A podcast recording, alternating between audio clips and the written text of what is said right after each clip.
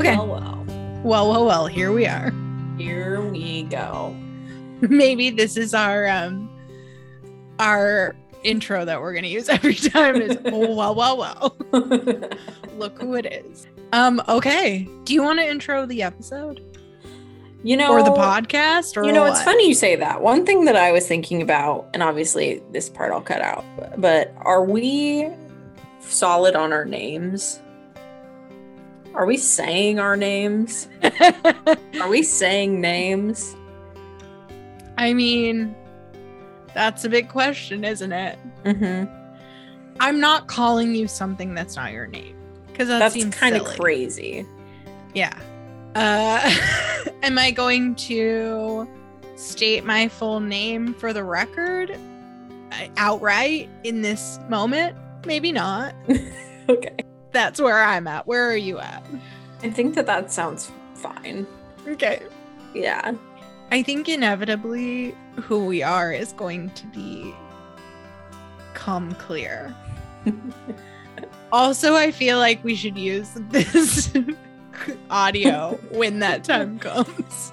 I think that a lot of our audience, if we do a good job of attracting fellow ex Mormons, I mean, they'll completely understand. I think they'll completely understand, especially people who still have family in the church. They're going to Yeah. be like, yeah, that's complicated. Yeah. And it's not like that deep. You know, I don't plan on talking about anything too scathing, but no, I this just is a review of Under want- the Banner of Heaven. yeah, yeah, yeah, yeah, yeah. I just don't want to make my mom cry. Oh man, I know. Honestly, just before doing this, I was thinking about them and like when when are they going to find out about this and mom will cry. I know. like no matter what we say. Maybe there will be a a slight like alleviation to her deep sadness that we are doing it together. Yeah, there you go. Because it's something, it's sisterly. Yeah. Yeah. This is really good radio. This is really good radio. okay. Um it is customary I feel like on a podcast to be like I'm so and so. I'm so and so. So people put a name with the voice. Mhm. Can Mhm. we do without that, do you think? Can we just be two sisters talking about Mormon pop culture and people just figure it out? Yeah. Can you guys just figure it out? Can you guys just freaking recognize the differences in our voices and go with it? Can you guys get a grip? Can you grow up? You know what though? That is honestly one of my biggest issues in podcasts. Like if there's two women, especially, I can never tell who's talking. And no. um, We're so doomed. I know, and I feel like when you and I start talking together, we start to sound more like each other. Look, So it's gonna be okay. So basically, our names are per- superfluous because our voices blend into one. yeah, if you want to know my name, that's dumb. you don't need to. Yeah, come knock on my door and ask, right, right, right, right, right. but right. don't, don't please, please don't, don't, that. knock on my door. Um, but. I love that actually as like a tagline. So like, welcome to Please Bless This podcast, where two sisters talk about Mormon culture in pop culture and whatever else. and whatever else comes up. Uh, yeah, today we're going to talk about Under the Banner of Heaven. I think one thing that is interesting about this series that folks outside of Mormon culture might not fully understand is that if you grew up Mormon in the 80s, 90s, 2000s, when this book came out, you knew about it. Yeah. Like, this is a title you know. Mhm. You have a visceral relationship with this title. Like, Yeah. A chill. I feel like a chill, yes. a chill from head to toe because like we were we were aware of this book coming out when it did in 2003 and it was like a thing you were told to stay as far away from as you could like that you should be kind of very wary of if not like frightened of like it was that aggressively problematic for mormons right. And I can see why. I can see why they feel that way. Yeah. I mean, although I haven't read the book, but going off the show, it seems like Jeb Pyre is having like a pretty swift faith crisis. Mm-hmm. Like it goes down pretty abruptly. Here's one thing I don't know, and we should probably figure this out. I don't know if Jeb Pyre is a character that was created for the series Oh or if yeah. he was a character created for the book. Because I know the book is a sort of true crime investigation of Mhm. the Lafferty murders. Um, but I don't know if the author Jon Krakauer used like a fictional detective character to explore the themes, or if that's a thing that was introduced in the series. I suspect it's the series. Yeah, I guess you're probably right. But even without the Jeb Pyre character, just like the way it is linking these like brutal murders in the 1980s to Mormon history and theology and doctrine is pretty dicey if Yeah, you're like sure. a believing member of the church, obviously. And that's Okay. why I love it. That's why we love it. So yeah, Under the Banner of Heaven 2022 Hulu series starring Andrew Garfield, a fictional detective who is Yeah, yeah, yeah. investigating the real murder of Brenda Lafferty and her infant child Yeah, brutal. in the 1980s in Utah. So we wanted to break this down into two main sections. Well, really three. The first is like things about Mormonism that they get so right in this series that it's crazy. And we kind of try to focus on things that like are particularly um, embedded in Mormon culture. Like you insiders are gonna note them in a different way than just like a casual non-Mormon viewer of the show. Um, second section is things they definitely got wrong. Um, and then the third is looking at a recent response to the series from The Atlantic, written by an active Mormon, and thinking about some of the arguments he's making and how our podcast basically stands in direct opposition to everything that he's saying on some level.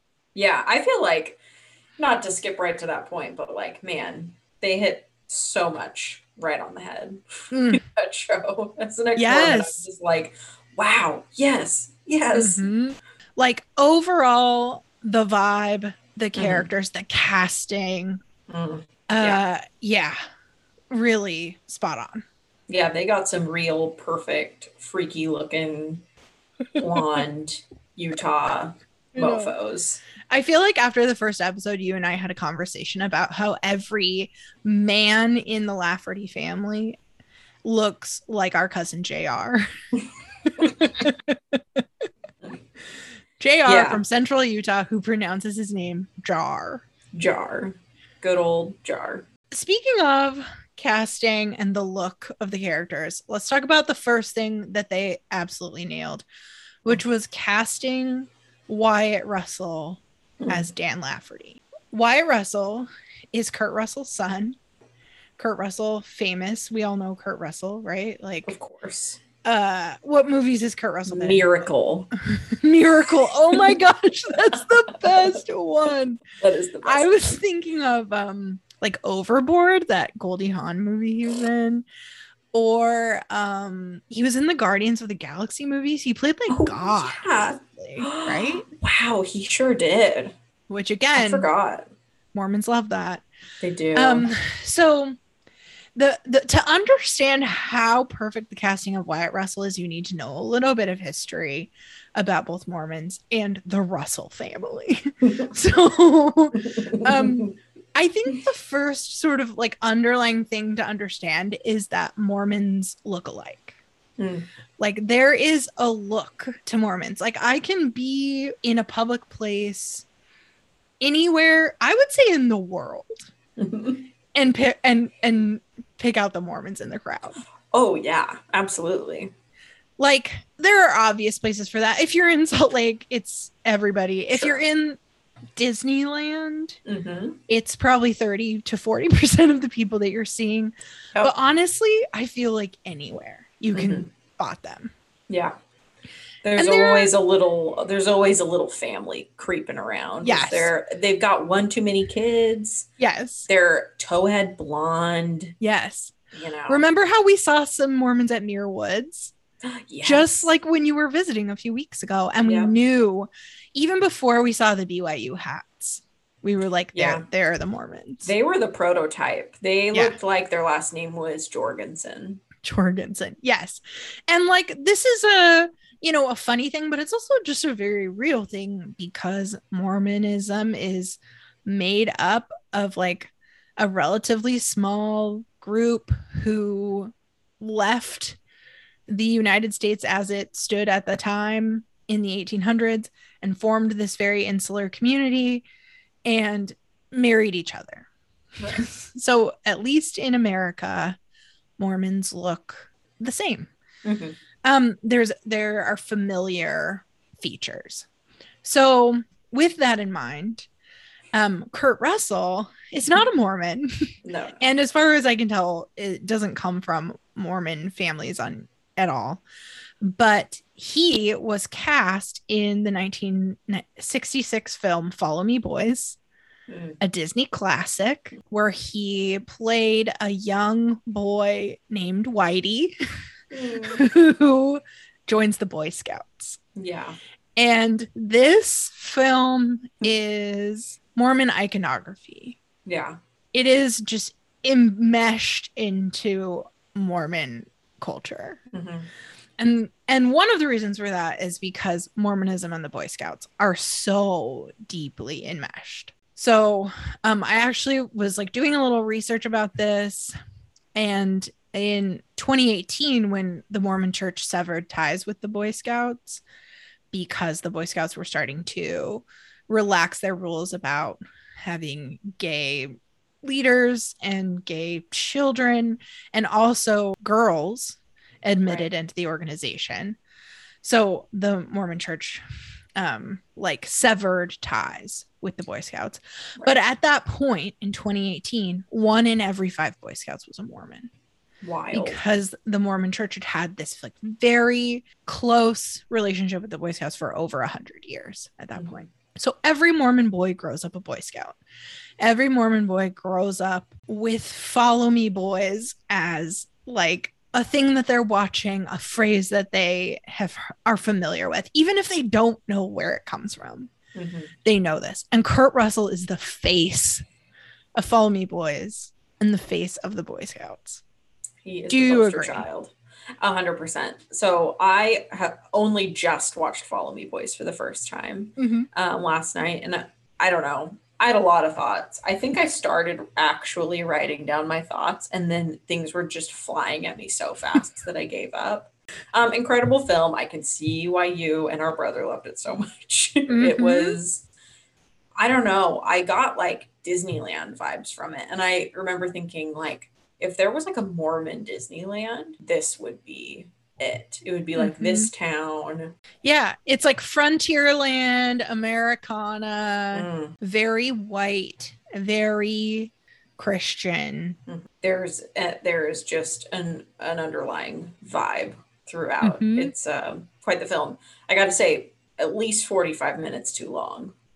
Oh yeah, That's an it's an incredibly long movie. famously too long. I Yeah. remember like we loved that movie as kids, me and our brother, and our dad like eventually just refused to let us watch it. He just couldn't take it anymore. So like I feel like it's very Mormon in how it's like corny, Mhm. like overarching, very corny, but it's also dark. oh yeah. There's a and deep darkness. and dark in a Mormon way. Like Mhm. you had texted me about the dad. So Whitey's dad is kind of an outsider in the small town they live in, and that's why he turns to the Boy Scouts and to his scout leader for support. And his dad is the town drunk, basically. And if you know anything about Mormons, you know that they uh they think drinking alcohol is kind of the ultimate just mark of a terrible person. Right. And um, so his dad shows up to a Boy Scout event visibly drunk, is publicly humiliated, uh in a way that is like scarring to It's watch. heartbreaking. Watching this grown man like fumble and bumble and he's got like melted ice cream all over him and he's Yeah. trying to be sweet but it's so awkward and uncomfortable. And like the most well acted character in the whole. oh my movie. gosh, I mean he breaks your heart. Mhm. um and then he immediately dies. Yep, like that night, dead. immediately dies. And so, like, as a Mormon kid growing up, you're like, see, drinking Mhm. alcohol is embarrassing. Mhm. It will like ruin the lives of everybody who loves you because poor Whitey is so mortified by his father. And then you will die Yeah, you will die suddenly. ASAP. Anyway, that's maybe another podcast episode, but um all of this is to say Kurt Russell is the face of that movie. Kurt Russell has by uh, extension of that a Mormon face Mhm. and Wyatt Russell shares his features. So you, s- you look at him and you're like, "Wait, who why do I know him?" And as a Mormon, you're like, "Why do I know him? Is he like someone I know in the church?" Or is he someone I know from Hollywood? Like I know, is the he, like, one of those- get blurred. Right? Is he one of those Mormon actors who does like BYU movies? Yeah, you know, which that would have been incredible. That Can I incredible. have a quick aside? please? Because I went down a little bit of a rabbit hole. Mhm. um, on my quest to find Follow Me Boys because I did not want to spend three dollars and ninety nine cents renting it. Yes. Um, I I was on the YouTube and I was just looking up Follow Me Boys, obviously, and I found this band called the Boy Scouts of America, Okay. and they are like um a group of middle-aged dudes who wear like full boy scouts regalia and they play like jammy like studio Oh my goodness. Groovy rock and roll in like a garage studio type setting Okay. and it's like very very jammy and good like there's no vocalist it's just like them I did not know where you were going with that, but I did not expect you to say, and it's good. It- I actually ended up listening to it for like several hours yesterday. Oh my gosh. Um, but yeah, I just wanted to throw that out there. Definitely check it out. The Boy Scouts of America band. Um, uh, their tagline is vintage music and camping tips because they also put out like camping tip videos. Wow. Um, but yeah, a bunch of middle-aged dudes dressed like Boy Scouts. Their garage is all, or I think it's a garage. It's like all decorated with like Boy Scout stuff and like old Americana, and they are rocking the f out. wow. So, what a uh, treasure. Yeah, What thanks, follow me, boys. Yeah, that was a find. Thanks, Kurt Russell. So, yeah, that in a nutshell is the, our first point. Wyatt Russell is a Mormon, whether he Mhm. knows it or not. Perfect casting. A plus. Yeah, and next, I think uh, we would be remiss if we didn't go into Andrew Garfield's casting, Mm. and also just how smoking hot he is on the show. Truth. Um, in the show notes, you'd written, uh, or you described him as like boyishly hot. Mhm. Um, but th- I've decided that that's not my read. That's not my okay. take. Okay. Um, Please tell me. So f- let's start with the facts. Andrew Garfield is a very handsome man. Yes. Now, has has he ever done anything for me in the past? No. But in Under the Banner of Heaven, he's an undeniably he's a nice looking man. He's clearly in really good shape, Mm-hmm. but it's only emphasized by the modesty. You Mm. know, that Modesty. modesty. Um, there it is. The I- perfect ex- uh, way to describe what's happening. Modest I don't want to I don't want to objectify Mhm. anyone, but if you are gonna like be that handsome, clearly have that kind of body situation going on, Mhm. and you're gonna waltz around in your little garments and your like white button-up shirt and and your suit coat and the whole thing, I am using X-ray vision um And I think that that's that's what it is. He's got like the full Mormon uniform, you Mhm. know, for like 90% of the show. He's in full uniform. Yes. So when and there's something very yes. There's something very distinctive too about um a Mormon man in a suit versus Right. just like a run of the mill guy in a suit. For one thing, Mm-hmm. Mormon men own a lot of suits Mhm. in a way that I don't think like the average man does. Mm-mm. Like most men I know outside of the church don't have a suit a closet full of suits No, no. Like a Mormon man does. No, you have one suit generally, maybe two. Yes. Also, especially in like the 80s and 90s and early 2000s, Mormon men's suits did not fit. No. I feel like there's been a trend towards like a tighter fit suit just in general and Mormons mm-hmm. have gone along with that. But not not when we were kids. no, no. The suits were baggy, they were ill-fitting. They made you look like a little boy wearing Mhm. them. yeah. And they nailed that fit. Yeah, it's true. His suits did not fit. His suits That's did not fit. correct. I also wanted to make a point of saying that I think he just really wore the like faith crisis Mm, extraordinarily well. mhm. Like whenever he would learn a new disappointing tidbit about the church, just the like the look of sadness yeah. that would befall him. It was brutal. And I as a woman, you love to see it. Mm. You Mm. know? Yeah. You love to see a man in his feels. Yeah. Oh, oh, oh, oh. Also, a cab, but bulletproof vest. Oh my gosh. Did the Hot, bulletproof hot, vest hot, really work for you? I yeah, I'm a uniform person. Let's Yeah. put it that way. I'm so sorry. so all this is to say great casting. Yes, Well nailed done. it. Mhm. I also will say about Andrew Garfield in every like little soundbite I've heard where he's talking about the themes of the show, the growth of his character on the show, I'm like, he gets it. He, He gets, really gets what it. this show is about yeah, and what it's like representing about this culture. Like, I Yeah. just feel like he really gets it. So, the other thing we wanted to talk about, another thing that the show really nailed, and this is so niche, was a scene in the first episode where Jeb, Andrew Garfield's character, and Detective Taba, who he works with throughout the series, are sitting in like the police station and detective taba full, pulls pulls out mcdonald's. He's he's got some mcdonald's for dinner. And um there's this exchange that indicates that jeb Pyre does not eat mcdonald's. Mhm. and um Taba like kind of um teases him with it a little bit and like I feel like Andrew Garfield has like a sandwich in like a Ziploc bag or something Mhm. like brought from home. I don't know. It's a weird dynamic. And eventually Jeb gives in and eats some of the fries and is like, "Oh, like you just you can just tell he feels like he's being naughty." yeah.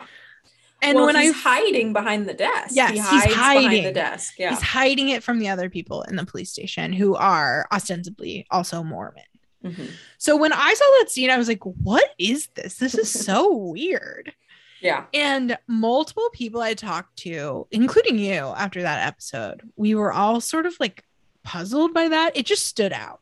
And Yeah. friends of mine who are not Mormon and have no Mormon background asked me about it. They were like, Do Mormons not eat McDonald's? And I was like, uh, they Yeah. definitely eat McDonald's. yeah.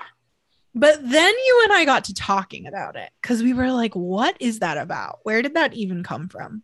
Mhm. And we started remembering how when our grandparents got a McDonald's in their small town in Utah, our grandma refused to go. Yep. Her her whole life, as far as I know, refused to go. Oh yeah, I'm sure she never ate it. I'm sure she never ate there. And like we, like our parents and us kids would go secretly.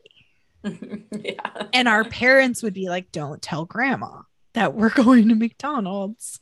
I don't know exactly what that was about, but it was real. Yeah. So maybe maybe the french fries on the show had more to do with just like the judgmental culture. Yeah. You know, aside from the Mormonism, because mm-hmm. you know mm-hmm. it's very layered and very sure. judgmental. He eats the lunch that his wife packs for him. Yes. And that's like the yeah. thrifty thing to do. Mm-hmm. Yeah. And but, and his wife is a good cook. Mm-hmm. So he eats what she makes him. Yes. You know? And I do think for grandma, that's what it was about too. Like I remember one time I was feeling a little bold, a little rebellious. And I asked her, Grandma, would you want to go to McDonald's and get a hamburger? And I remember um, she was like aghast at the suggestion. And she said, she got, she was like mad at me. And she said, if we can't grow it in our garden, we won't eat it. And that was the end of the conversation. And like, uh, we ate plenty of things she hadn't grown in that garden. She was putting right. hot dogs on everything, you know. Yeah. The amount but, of drumstick ice cream cones. Yes. We ate in that yeah. house. Honeycomb cereal. yeah. but like um there was something about McDonald's fast food, burgers and fries that mm-hmm. represented this shift in values for her mm-hmm. that she really resisted. And so, like, even though initially I thought that was like a misrepresentation of Mormon culture, mm-hmm. I actually think it was kind of brilliant.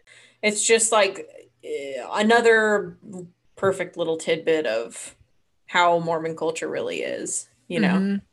I feel like um, Taba and Jeb generally portrayed like potentially a very real relationship and like a rare, very real potential dynamic between a Mormon and like a never Mormon mm-hmm. sort of anti person. Because mm-hmm. that's obviously a really delicate thing. And it's a thing that most Mormons like don't allow.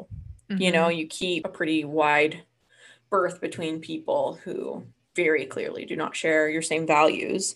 But I feel like Taba being like Paiute and being like native local to Utah, like that's a perspective that you like have to hear, you know? Mm-hmm. And I feel like it's one of the few that uh like a true blue Mormon would actually listen to. And I thought it was really cool how like especially at the end in the final scene how they he relates to Jeb you know, he like sings that Paiute song and uh, it's mm-hmm. about that mm-hmm. Paiute legend. And he says uh, something like uh, he just does it because um, like it's home for him mm-hmm. and everyone needs a home. He doesn't actually believe in the mysticism of it all. I think I really loved that that conversation with him and Taba, where Taba talks about like, even if I don't believe in this, it's part of like my culture, my tradition, mm-hmm. my home, and yeah. there's value in that alone. Mm-hmm. I feel like that's like part of the sort of premise of us even doing this podcast is totally. like um we're not trying to just like make fun of Mormon culture. We're trying to like just see it and think about it and understand it and in some ways appreciate it mm-hmm. and in other ways dissect it and right. even dismantle it. Yeah, just because we've left the church doesn't mean it's just like magically not our culture and our background anymore. Yeah. You know? Right. And I feel like uh talking about it in this way is similar to how a lot of Mormons who are still in the church joke and poke and like make fun at the church. Like, mm-hmm. you know, I feel like Mormons are kind of known for being that way, like mm-hmm. being okay with making fun of the church to a certain extent, mm-hmm. you know and obviously i'm willing to go much further than that yes. at this point but but i think you raise a really good point about taba being an indigenous character he's also fictional by the way he, yeah. um yeah so um i do think you're right that that gets at something very mormon uh, I think Mormons see themselves having like a really symbiotic relationship with the indigenous people of Utah. And I think if you spoke to actual descendants of those tribes, that you would get a different perspective. Yeah, absolutely. Absolutely. And I think that um that Taba really represents that well in the show. And there's a lot that is it's just like so much to unpack in that relationship. Um, okay, I wanted to talk about that last scene you mentioned with Jeb and his mom Oh yeah. because I thought it was another thing that the series just completely nailed. For me, it was one of the best representations I've seen or read or listened to of what it's like to leave Mormonism Mhm. and make peace with that leaving. And I think the show implies that Jeb doesn't leave. He continues to participate, but he doesn't believe anymore. Yeah. Um, but still, you know, that that's a, a certain kind of leaving. So the scene you were talking about is he and his mom. It's the very last scene of the series. They're like looking at this beautiful vista of like trees and a lake. And she says, and I wrote it down because I wanted to get it right. Mm. She says, It's just a gift from our Heavenly Father. It's a miracle. And he says, um, looking kind of sad and wistful Yeah. and thoughtful. And he says, Or just to be here with you, mom. I think that might be miracle enough for me. And then he says, Is that okay? And she's like, Yes, yes, that's okay. yeah. And I don't think it's meant to imply that she understands No. the full meaning of what he's saying in that moment, but I was really moved by that Yeah. because, like, that to me is exactly what leaving Mormonism has felt like is like, but when you're in Mormonism, everything is a sign from God, a prompting from the Holy Ghost, uh, like, you were constantly doing all this work to like connect the dots of your life and and create this picture of what God was doing. And it was exhausting Yeah. Mhm. and often troubling and confusing and Mhm. um, often required you to do some mental gymnastics to get Yeah. around to like making sense of how God could be behind every single thing. and so, him just saying, like, just being here in this moment with somebody that I love in a beautiful place, like, that is meaningful and good and powerful. And that's enough. Like, I don't have to look, it doesn't have to mean anything more than that. And the is that okay? Ooh, just really Mm. hit me. Can that just be okay? And the answer is no. Yes. well, for me, yeah. Yes. For you, yes. Yes. yes, it can be okay. And in fact, it can be like better to some extent. I, I feel like it's better. Oh, it's a hundred percent. It's been so much better Mhm. because instead of like wasting all this time and mental energy on like concocting a story for my life, I'm just living it. I'm just in it and I'm Mhm. trying to appreciate it as it happens rather than like anticipating some eternal future and like pinning all my hopes on that. Right. It's just about today. Yes. Mhm. Isn't that enough? yeah. Like, isn't that miracle enough? Right. It reminds me of what our parents said to me when I told them that I was leaving the church. And Mhm. for, what I've learned is actually a pretty common response. It was, um, well, what will you do? Mm-hmm. What will you do? And I remember being like, I don't know what you mean. I'm going to do what I've been doing and it's going to be Yeah. great. I'm going to be me and live my life. But that's why I said no when uh, I posed the question, is that okay? Because to someone who's in, it couldn't possibly be okay. Right. Right. That's not okay. It's going to be terrible. Yeah, no, I I get what you're saying. Like I was thinking about that and also the scene where Taba is teaching Jeb to recognize his intuition. He like Mhm. punches him in the gut and is like, "What do you feel there?" Because Mhm. Jeb is like looking for the promptings of the Holy Ghost to guide him and Taba's like, "It's Mhm. in you." yeah. And again, to me, that's like a really powerful representation of what it's been like to leave the church in a really positive way. Yeah. But I can see how, if you're in the church, that seems incredibly prideful, like the height of hubris to think you inside of yourself have the answers and the intuition to guide you. That you don't need this like external force leading you. Mhm. Like to me, that's so freeing and beautiful and great. But when I was in the church, I would have thought that was a problem. It it was a problem. I remember feeling like desperate to find ways to make the connection and to make it about something bigger than me, Mhm. even when it didn't come naturally, which it often didn't. And uh, that's like frightening and difficult and stressful. Yeah. Now I'm just hanging out. Yes. No, I am. I had a bishop who I actually really liked. He was a really good person who said something similar to what mom and dad said to you. Um, he was just like, if you leave the church, what will it be for? Mm. There's an you I promise you won't find something else. Hmm. And I don't know if he meant like another religion or another set of beliefs or another way of viewing the world or what Mhm.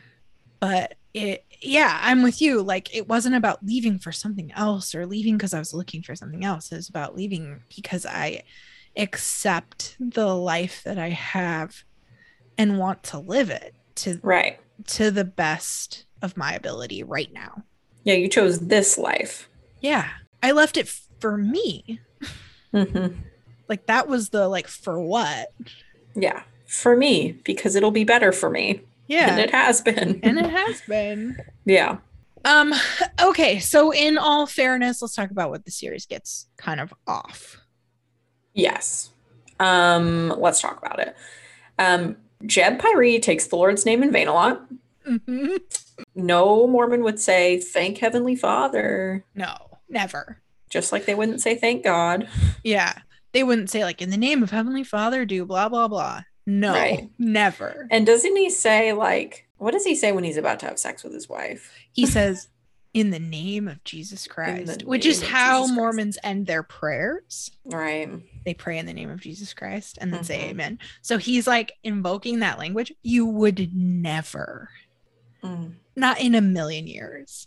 I, His I think my jaw hit the floor when he said that. his like innocent wife who was so alarmed that he was like even questioning anything would not have been okay with that language No, being used no, in no, that no, no. context. No, no. way. Absolutely not. I actually, when I was on my Mormon mission, um, the mission president, so he's like the main, he's an older man who's like in charge of all the missionaries within a geographic region. Um, one of his big initiatives was that when we prayed, we needed to slow down and enunciate the line in the name of Jesus Christ. Amen. He said, like, this is the most important line in prayer. Um, people say it too fast. They and we need to really clearly like say the name of Jesus Christ in that moment. Good grief. And so, like, if you had to pray in a meeting he was in and you said it too fast, he would make you say it. He would make you pray again. Get out. He would make you like do it over and over until he liked the way you enunciated that phrase. And I thought about him immediately when I saw that scene, and I was like, he would not stand for this. No, no, Though no. Andrew Garfield did enunciate it very clearly. He sure did. Yeah. And it, it it maybe made my heart skip a beat a little bit. Yes. Heart skipped Oh, a beat, yeah. jaw hit the floor, Yeah. I mean, it was like full like taboo Mormon kink. which is really fun. It's unrealistic, but it's real fun. Yeah, I- maybe the more we talk about it, the more I'm like, maybe it is actually a brilliant move. Maybe they got it just right. Maybe they should have done more of that. Yeah. But no, you're right about the use of Heavenly Father. There's just it's just way off. oh, yeah, yeah. The excessive use of Heavenly Father. Mm-hmm. Like unrealistic. Wouldn't happen. Like Mormons refer to God as Heavenly Father a lot, frequently, but like I feel like as we've already done in this podcast, like you refer to him as God also. yeah. Yes. You know. Um, the other thing you had called out was um calling each other, everybody calling each other brother, but not with the last name, just brother. right. Yeah, just a little bit wrong. Just a little bit wrong. And that's why it stands out because it's close, but not Yeah. quite right. So, like, Mormons definitely call each other brother and sister. Like, I was thinking about it before this, and I was like, when we were growing up, the adults we knew at church, I didn't Mhm. know their first name. They were brother so and so and sister so and so. And if we had called them something else, it would have been weird. I actually have a memory of calling someone, I don't know if it was like a primary teacher or a young women's leader. I remember calling them by their first name in front of mom or dad or both. And I remember them being like, Katie, and like being like, you can't call them that. Mm-hmm. And I remember being like, why? You know, because I just reached the point where I, I must have been a little bit older and like I'd spent a lot of personal time Yeah. like, with this you person. knew them. Yeah. And I'm like outside of church, like I ref I it may have even been somebody who was like our neighbor who I babysat for kind of thing. Mhm. Like I was we had like a very real relationship outside of the church. And uh yeah, but I sure learned my lesson that day. Okay. Yeah. It was it's definitely like an adult Mormon thing. You called the adults brother and sister. And Right. so when you go on a Mormon mission, that's when you kind of transition from being like whatever your name is, your first name is, to being brother or sister. Or eh, actually it's elder for the missionaries, elder Right. or sister. So when I was a missionary, um, there were people who I knew really well for months who didn't know my first name. Yeah. And we would like joke about it and they'd be like, Will you tell us on the last day we know you before you move away? Please. And it was like this thing you'd kind of tease them with, like, maybe, but you like never Hmm. even told people your first name. That's so wild. It was so I like bizarre. to think of that though because your name is kind of hard for people to pronounce Yeah. sometimes. So I, I like know. to I like to imagine you on the last day coming out with them and they're like, "Wait, say it again?" yeah. How Honestly, spell it was kind of nice to have like an 18 month reprieve from having people say my name wrong. no mispronunciations. Yeah. I was Yeah. off the hook. But um yeah, just calling someone brother. Just calling someone sister. Yeah. And weird. I was just thinking, um, when you're an adult in the church, like I feel like mom and dad always refer to their peers in the church by their first name, like depending on how close they are. Like people who Mm. they are like like people who are have been in Relief Society presidency with mom. yeah. Like I feel But like it kind often- of depends. Yeah. Mom does because they're women and women have less standing in the church. Yeah. Like the men, though, I mean, dad still calls Bishop Lebo Bishop Lebo. yeah. And they have been friends for 20 years. And They- Bishop Lebo hasn't been a bishop in 20 years. Yeah. They like would go golfing together and Right. They interact outside of a church context. But Yeah, like, I don't think I don't think I know that person's real first name. That's crazy. Yeah, I would have to think really hard about that, honestly. yeah, I mean, Um, like, yeah, you add a bishop on top of it. Talk about loss of identity. I know. And that's, and I remember dad really driving that home with us as kids that like, if someone's ever been a bishop, you call them a bishop forever. Yeah, yeah. Yeah. I do think one thing they did get right though about the brother sister thing was how Jeb's character would change how he introduced himself depending on who they were talking to. Like he'd be like, "This is Detective Taba. I'm Brother Pyre," Mhm. t- as a way to like establish himself as like an insider. Yeah, Yeah, that's real. That yeah, felt very for real. sure. Man, what a show! What a show, man. I am pounding on the table. I don't know if you can hear it. I'm all whipped up. I'm all whipped up. It was so good. I enjoyed it so much. And not a not flawless, but like a lot of the critiques I've seen of it are about it being like a misrepresentation of Mormon theology and culture and history. Yeah, right. And yeah, it's not perfect, but they got some stuff really right. they really And did. also, calm down. It's a TV show. and like maybe like just don't talk about it because if people really start digging into church history Mm, that's when Yeah. you get into trouble that's when you get into trouble. yeah So, one such critique is this article under the banner of Hulu, published in The Atlantic just last week, June 15th, um, by McKay Coppins, who's a staff writer for The Atlantic and a practicing Mormon. And he's like very open about that in his articles. He's written about Mitt Romney and about just Mormonism as a religion a number of times for The Atlantic and disclosed his Mormon status. i mean his name is McKay, McKay, yes. so Yeah. Mormons know when they've met a Mormon. And Yeah. if your name is McKay, Yeah. obviously. Yes. So um he makes a couple of arguments in this article. It's it's a critique of the series Under the Banner of Heaven. He watched it um and just found it really problematic hmm to Mormonism. And uh I just want us to like talk through a couple of the claims he makes. Yes. So, one of the first things he says. So, um, well, one of the claims he makes is that um, he t- he tells a story about someone he knows saying to him, "Mormons have no cultural cachet," and Mm. like the whole like premise of this article is that Mormons are persecuted Mhm. and unfairly persecuted in the media and in pop culture and that um we're like the last religion left that people feel like they can just drag without Yeah. consequence um. And i mean that's an absurd it makes me premise so mad. it's honestly like embarrassing Yeah. like when i read this article the first time i was i just felt like aggressive secondhand embarrassment for mckay mm. coppins Oh yeah. I was like, ooh, somebody cannot see past the end of their own nose. Like, Right. This is a lot. And yeah, maybe a friend said that to you, the cultural cachet thing, but like you loved that they said that to Yeah, you. yeah, yeah, yeah, yeah. Yeah. Because now you get to be a victim of your lack of cultural cachet. Right. When Mormons have so much cultural cachet Absolutely. Yeah. absurd amounts of cultural cachet.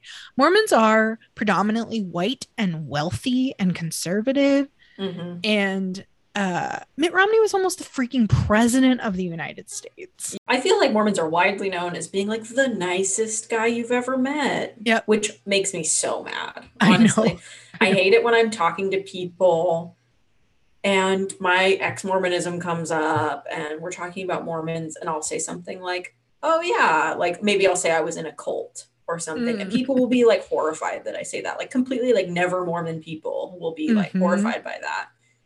Like as if I'm being out of line. And I'm like, Mhm. oh, you, yeah, you just don't know. The- The general perception of Mormons is the nicest guy you know. It's just like, maybe maybe do most people they aren't christians like that is, Mhm. you know but ooh you know wow Right. i mean move aside muslims move aside jews Yeah.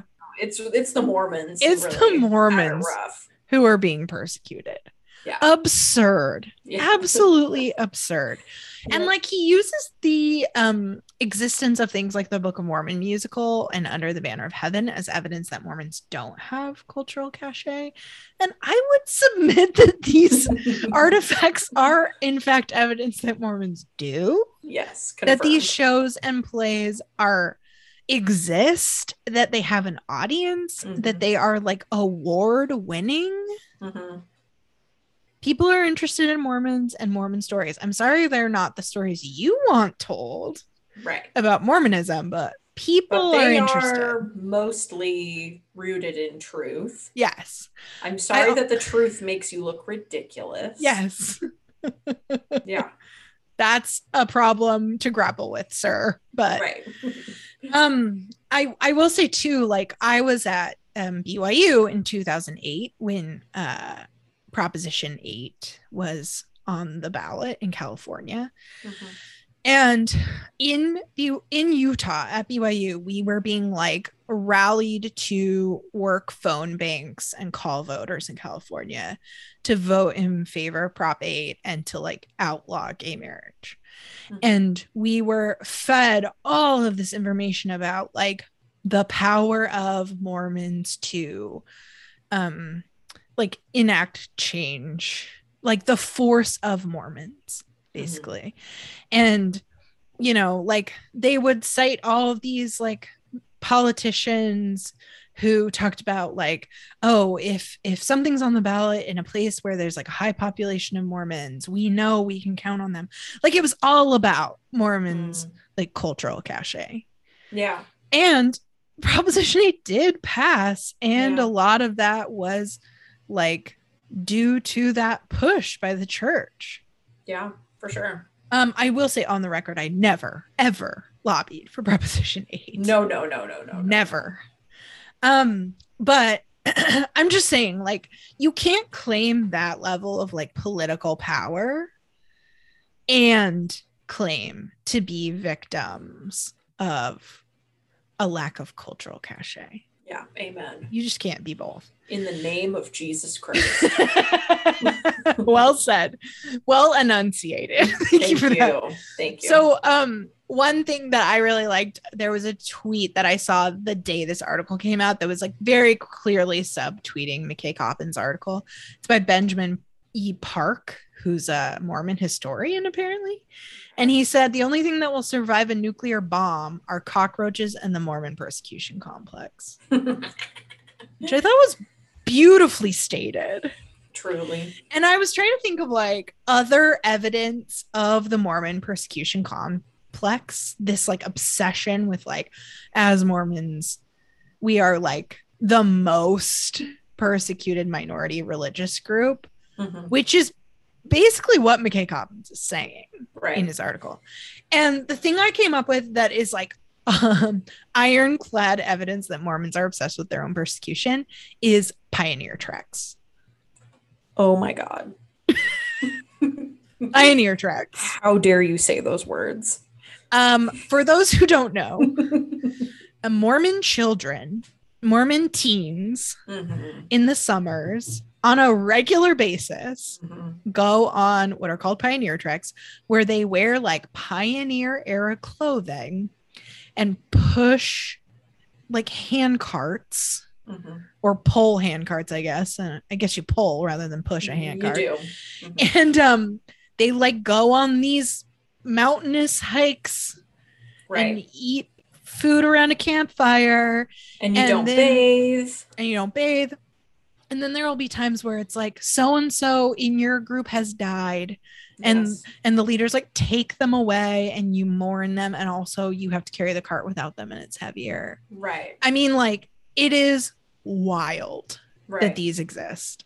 and there will be like trek families so you're part of a Mhm. trek family and so like in my trek experience my family mother died Mm. and their and and her real life husband was her husband on track which is customary and they had actually had a real a real life scare um, health scare Oh my gosh. in the recent years where she almost died. And so her crazy husband, who was also my Sunday school teacher, who was crazy, fully crazy, took it and ran with it and really put on quite a show. Yeah. Years like he Whoa. was real distraught and it was powerful.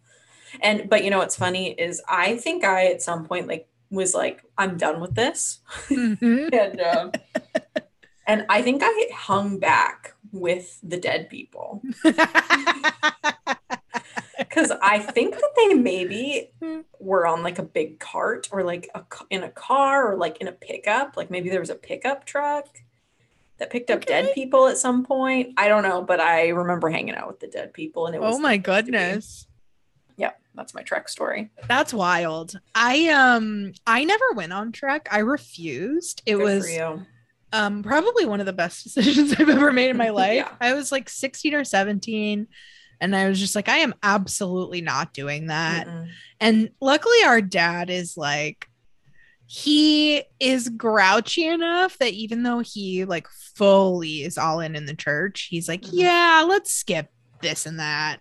Yeah. So he was very supportive of me not going. I think mom worried that it was like a sign of my impending apostasy. Yeah, for sure. Dad was all for it. So I got to skip. And thank goodness. Yeah. Thanks, Dad. Thanks, Dad.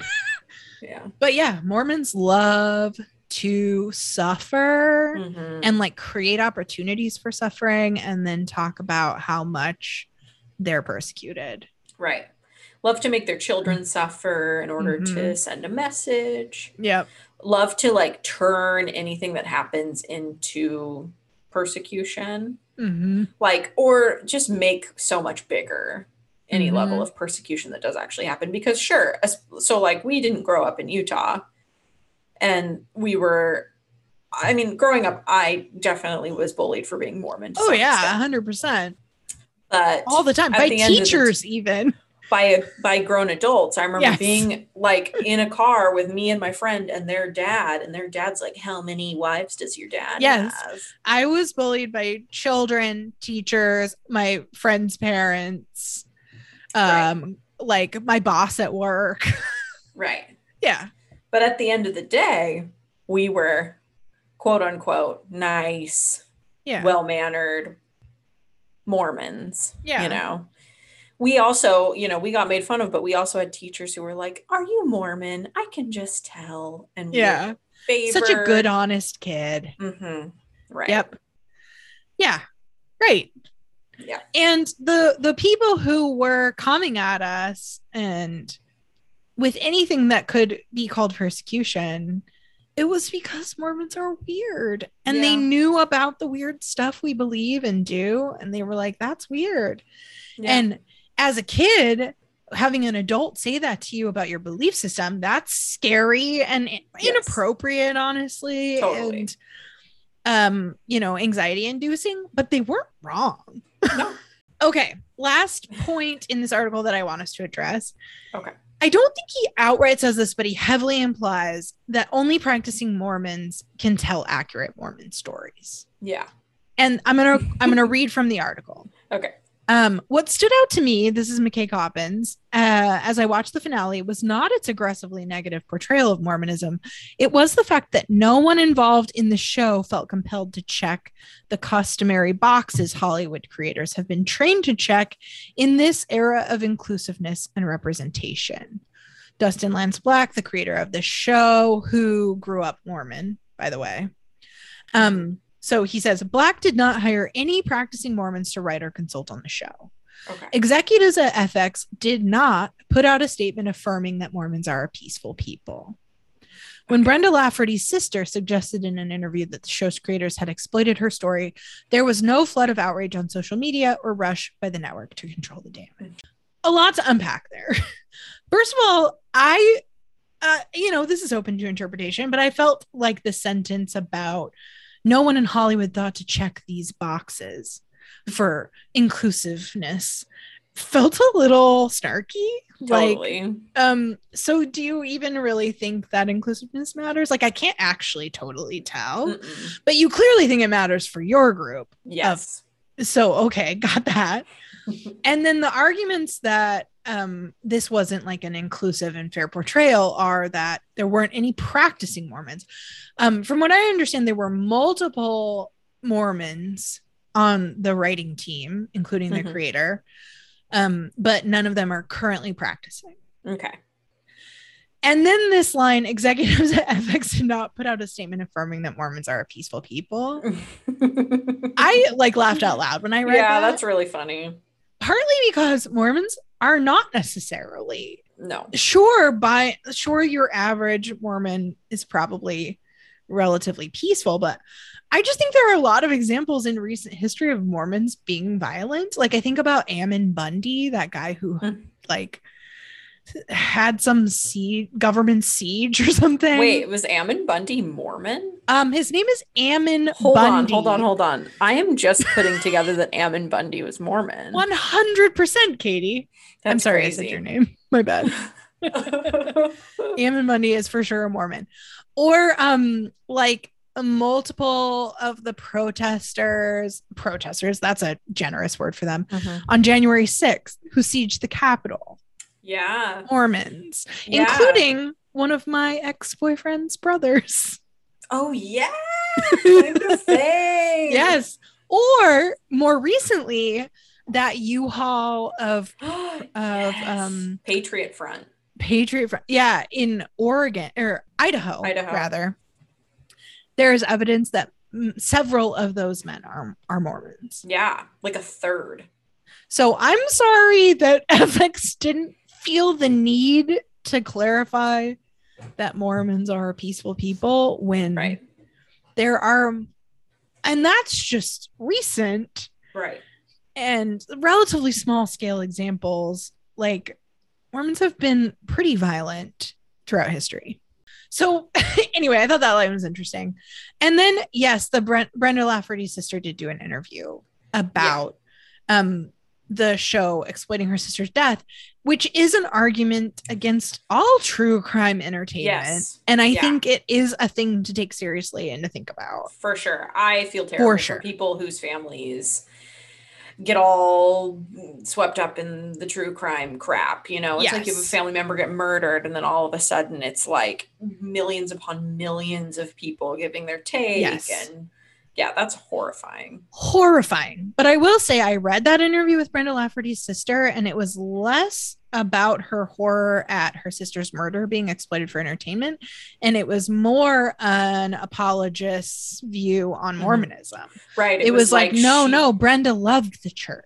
Right. She loved, the, temple. Yes. Yeah. Uh, you know, that's a whole other thing. But Yes. this the, this first statement he makes about how um no practicing Mormons were hired to consult on the show. I find that has some uh fallacious thinking at its root, hmm which is that more at practicing Mormons are are the only ones we can trust to sort of see Mormonism clearly hmm because they haven't sort of turned against it. And I would argue that actually being a Mormon who has left gives you even more uh, authority to speak on Mormon culture because you are allowing yourself to look at it in ways that a practicing Mormon is not allowed to Yeah. like is tr- is literally told not to look. Is that an overstatement? Do you disagree? Not at all. And don't you feel like, I don't know, the idea that they need to have practicing Mormons on the writing staff or in the cast, like, doesn't that like prove one of the major points that they're making in the show? Mhm. You know, the the uh, umbrella that the church casts over a situation can like change Mhm. the perspective, you know? They can shift everything, you know? Yeah, they could tell I a mean, totally different story if they wanted to. Yeah. I mean, I agree with you. To me, that's like one of the central themes of the whole series is that these like subtle shifts in perspective make a huge difference in how we understand our own histories. Yeah. And like, you know, a lot of the stories, the historical stories of Mormonism portrayed in the show, like the martyrdom of Joseph Smith or Emma Smith choosing not to move to Utah with the rest of the saints, or the Haun's Mill um, massacre, or the Mountain Meadows massacre, Mhm. are all stories Mormons know yeah. their their stories were taught in our history uh but but we're taught them in a very particular way Yeah. and there is no room for deviation in how we see those events and i think it's much more interesting when you have the freedom to look at them from um, all kinds of perspectives and consider lots of possibilities and lots of interpretations Right. and like recognize the nuance and the room for misunderstanding and misinterpretation. Mm-hmm. Yeah. Because while some of the sort of theories that they let play out on the show in terms of the historical reenactments or whatever, they're not necessarily like ironclad truths. Yeah. They're just theories, but like, that's okay. That's Mhm. great. That's good. That's important. Mhm. You love to see it. Yeah, like what if you know Joseph Smith was a fraud? Mhm. how does that change this very like well-known Mormon story? Mhm. And it changes it pretty dramatically. Yeah. and whether or not he was a fraud um these folks in the 1980s who are murdering their sister-in-law Mhm. are frauds Yes. and they're using his words and his um ethos to commit these frauds and these murders Mhm. I mean that is just what's happening Right. Maybe the way that they portrayed Joseph Smith um, when he was uh, talking to Emma about polygamy, you know, and how Mhm. she needs to fall in line and come along. Mhm. Maybe that's not exactly accurate, but that is what the Lafferty brothers took Mhm. from his teachings, and that is Mhm. what they did to their wives. Yep. You know. Yep. And also, that's probably what Joseph Smith did too. it tracks. yeah yeah yeah yeah so all in all a great series i think our podcast is kind of all about debunking this idea that only practicing mormons can can tell mormon stories Mhm. um and uh yeah so each episode we're going to look at mormons in pop culture and think about it through the lens of our experiences and interpretations and it's going to be awesome because Yeah, our it's gonna be experiences are valid They sure are. they sure are And I feel like we have an interesting perspective with me having left the church when I was really young, Mhm. and you being my older sister, and you uh, staying also in much in longer much longer. Mhm. But now we're both out. now we're both out and we can talk about it Yep, it's The a end. miracle. One one it's, might a say it's a miracle. yeah oh my gosh is And that on that okay note- Is that okay? it is. It's all right. Uh, i love it Thanks so much for listening, yeah dear listeners. come back Please, please bless this podcast please bless this podcast in the name of Jesus Christ. well enunciated Thank Amen. you.